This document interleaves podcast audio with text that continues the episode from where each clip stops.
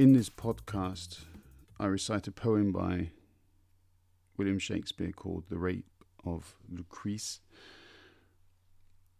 For this, I have prepared a little introduction.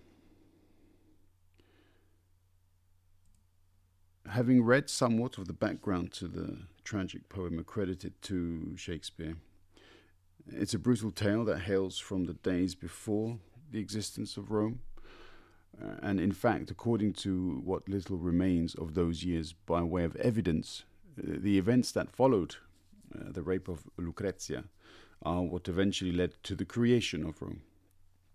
I, I, will not go into the, the history here myself, but there are far, far more knowledgeable people than I uh, in this particular, especially in this particular part of history, who have written far more extensively. Um, and I would advise people who are interested to go and have a look. There's much debate, therefore, as to the reliability of the events recorded in the annals of time through art, um, because so many records were actually destroyed uh, thereafter by the Gauls, I think, um, played a particular role in this. Academic analysis has presented further debate regarding the representation of women, uh, both as victims, through the telling of this tale, the rape of uh, Lucrece or Lucrezia, and through the poetry that reimagines it, and through the pervasive messaging that such artistic license has implied. There is the criticism as vocalized by Jane Newman who points to the limit Shakespeare set to Lucrezia's response. She remained inhibited in her ability to defend herself during or after the event, and uh, in the end, uh, sadly committed suicide. It is clear to read from this brief line that the victim then should suffer the crime forced upon her several times over the initial brutal event, of course, the lack of voice to defend herself thereafter, the recognition of her as being sullied by an event she had no control of, and then the decisive tragedy of uh, ending her life. In, in recent TV series and movies, the number of women, mothers, and wives who have been killed or died tragically to leave a family to deal with the fallout has become somewhat predictable um, one writer, of whom I'm a, a big fan, Juliet E. McKenna, uh, on Twitter spoke of disposable mums, I think was the term that she used. Um, is it possible that for over 2,000 years, brutal events and the need of the perpetrators to exert control over women has come to manifest itself in open society through the telling of stories that may indicate how families can after all, overcome the loss of the pillar of a family. What does this say of modern society? Domestic violence has increased in, in recent years. Uh, the pandemic has exacerbated an already unacceptable situation. Gender equality for women and across all non binary denominations remains beyond society's grasp. The fight to bring awareness to this grossly embarrassing state of affairs takes many, many forms, though rarely does it turn aggressive.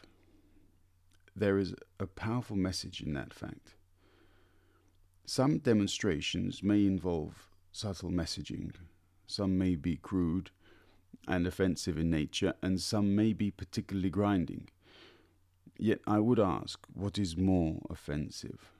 To see a woman carrying a sign that uses foul language, or to hear of a foul person who has forcefully penetrated a woman against her will with an expectation of getting away with it.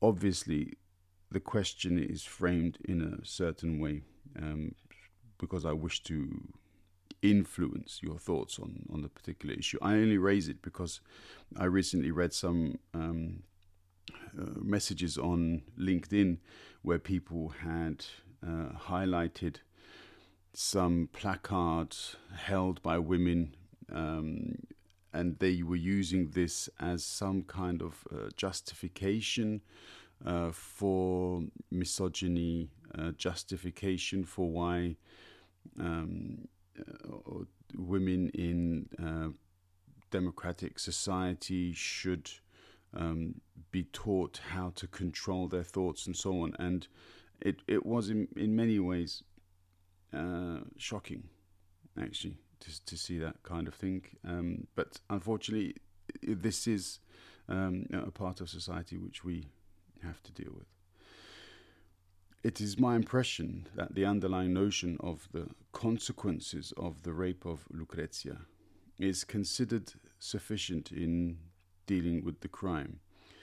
Uh, the concept that revenge should bring some form of satisfaction or closure to a horrendous event is questionable logic at best. Indeed, in the case of Lucrezia, it was so unbearable that she took her own life. Punishment, revenge, post traumatic event, consolation does little to nothing for the victim. In fact, until society changes its way in viewing the entire crime of rape, we are in trouble. Before, during, and after the fact, society needs to look at its approaches. Uh, there still exists an element of the tired trope she deserved it, she wanted it, she was dressed like that's what she was looking for. Um, this is further encouraged by systems that have inherently been created for Ben. It's simply not enough to refer to the architecture to say Western democratic cities are built around the size and shape of your quintessential Western male. The whole system is derived from that same being. The legal system as a whole was devised historically according to male logic, based upon moral codes devised by Christian priests, scholars, or monks Uh, who were inclined to allow their lordships any manner of transgressions as long as they then sought forgiveness in a church. Oh, and contributed to the purse of his divine Lord so that his representatives on earth could continue to harass and demean half of God's creatures, great and or small, preferably feminine. The legal system, which was formerly overseen by the law lords, traditionally male, and of course those most likely to contribute to establishing legal precedents. Let us also not forget that the law is enforced by a 19th century institution which, though frequently undergoes modernization drives, still cannot completely rid itself of the few apples that give the rest a bad name. Of course, these are not completely misogynistic organizations or agencies. In many ways, they modernized ahead of their time. It's also very easy to criticize and nitpick from the outside. That is not my intention. It is important, however, to understand the status quo. History is prejudiced and discriminatory History runs counter to minority rights because minorities so rarely have voices of their own that can be substantiated. History tells us a very politicized tale of how those who conquered achieved their miraculous feats. History is the story of the victorious half of a binary structure which has constantly sought to eradicate dissension despite the guise of democracy. History is traditionally an angry white man with superior weapons. On the bright side of this dark introduction is the reality that times are slowly changing. The wheel, to steal a thought from Robert Jordan, is slowly turning women and other genders deserve male allies. Cultures that have to date been victimized and exploited deserve respect as equals and to be welcomed as noble guests into our societies. Our children need to be embraced and protected and taught of the importance they have in our futures and be allowed to participate as soon as they wish in designing that future. These are not novel concepts, nor would they have been a hundred years ago. However, just as they were back then, they remain today unfulfilled necessities. These are the kinds of actions that need to be taken to address the ills of society. And society is not an abstract construct that exists outside of our time and reality. Society is the collective essence of our communities, and it is in these very communities that we must seek to bring voice to the issues that plague the margins, move out the mainstream, make way for the needy, and allow the Lucrezias of the future to live their lives unmolested, gay, and content. For Lucrezia and her ilk have not been allowed to govern. When had they been, it is so very conceivable that humanity would have striven more and had less strife.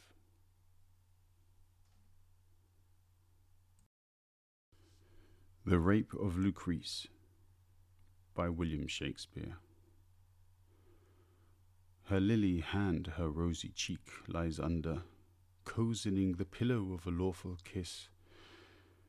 Who therefore angry seems to part in sunder, swelling on either side to want his bliss between whose hills her head entombed is, where like a virtuous monument she lies, to be admired of lewd, unhallowed eyes.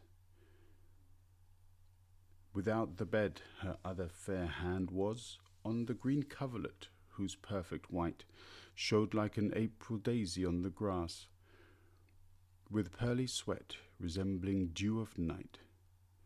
Her eyes, like marigolds, had sheathed their light, and canopied in darkness sweetly lay, till they might open to adorn the day. Her hair, like golden threads, played with her breath. O modest wantons, wanton modesty, showing life's triumph in the map of death, and death's dim look in life's mortality. Each in her sleep themselves so beautify, as if between them twain there were no strife but that life lived in death and death in life. Her breasts, like ivory globes circled with blue, a pair of maiden worlds unconquered, save of their lord, no bearing yoke they knew, and him by oath they truly honoured. These worlds in Tarquin new ambition bred, who like a foul usurper went about from his fair throne to heave the owner out. What could he see but mightily he noted? What did he note but strongly he desired? What he beheld, on that he firmly doted, and in his will his wilful eye he tired, with more than admiration he admired her azure veins, her alabaster skin, her coral lips, her snow white dimpled chin. as the grim lion fawneth o'er his prey, sharp hunger by the conquest satisfied, so o'er this sleeping soul doth Tarquin stay, his rage of lust by gazing qualified, slacked not suppressed, for, standing by her side, his eye, which late this mutiny restrains, unto a greater uproar tempts his veins. And they, like struggling slaves for pillage fighting, obdurate vassals, fell exploits affecting, in bloody death and ravishment delighting, nor children's tears, nor mothers' groans respecting, swell in their pride, the onset still expecting. Anon his beating heart alarum striking, gives the hot charge and bids them do their liking. His drumming heart cheers up his burning eye. His eye commends the leading to his hand, his hand as proud of such a dignity, smoking with pride, marched on to make his stand on her bare breast, the heart of all her land, whose ranks of blue veins, as his hand did scale, let their round turrets destitute and pale. They, mustering to the quiet cabinet, where their dear governess and lady lies, do tell her she is dreadfully beset, and fright her with confusion of their cries. She, much amazed, breaks ope her locked up eyes, who, peeping forth this tumult to behold, are by his flaming torch dimmed and controlled. Imagine her as one in dead of night, from forth dull sleep by dreadful fancy waking, that thinks she hath beheld some ghastly sprite, whose grim aspect sets every joint a shaking. What terror it is, but she in worse a taking, from sleep disturbed, heedfully doth view the sight which makes supposed terror true. Wrapped and confounded in a thousand fears, like to a new killed bird, she trembling lies. She dares not look, yet winking there appears quick shifting antics ugly in her eyes. Such shadows are the weak brain's forgeries, who, angry that the eyes fly from their lights, in darkness daunts them with more dreadful sights his hand, that yet remains upon her breast, rude ram to batter such an ivory wall, may feel her heart, poor citizen distressed, wounding itself to death, rise up and fall, beating her bulk, that his hand shakes withal. This moves in him more rage and lesser pity to make the breach and enter this sweet city.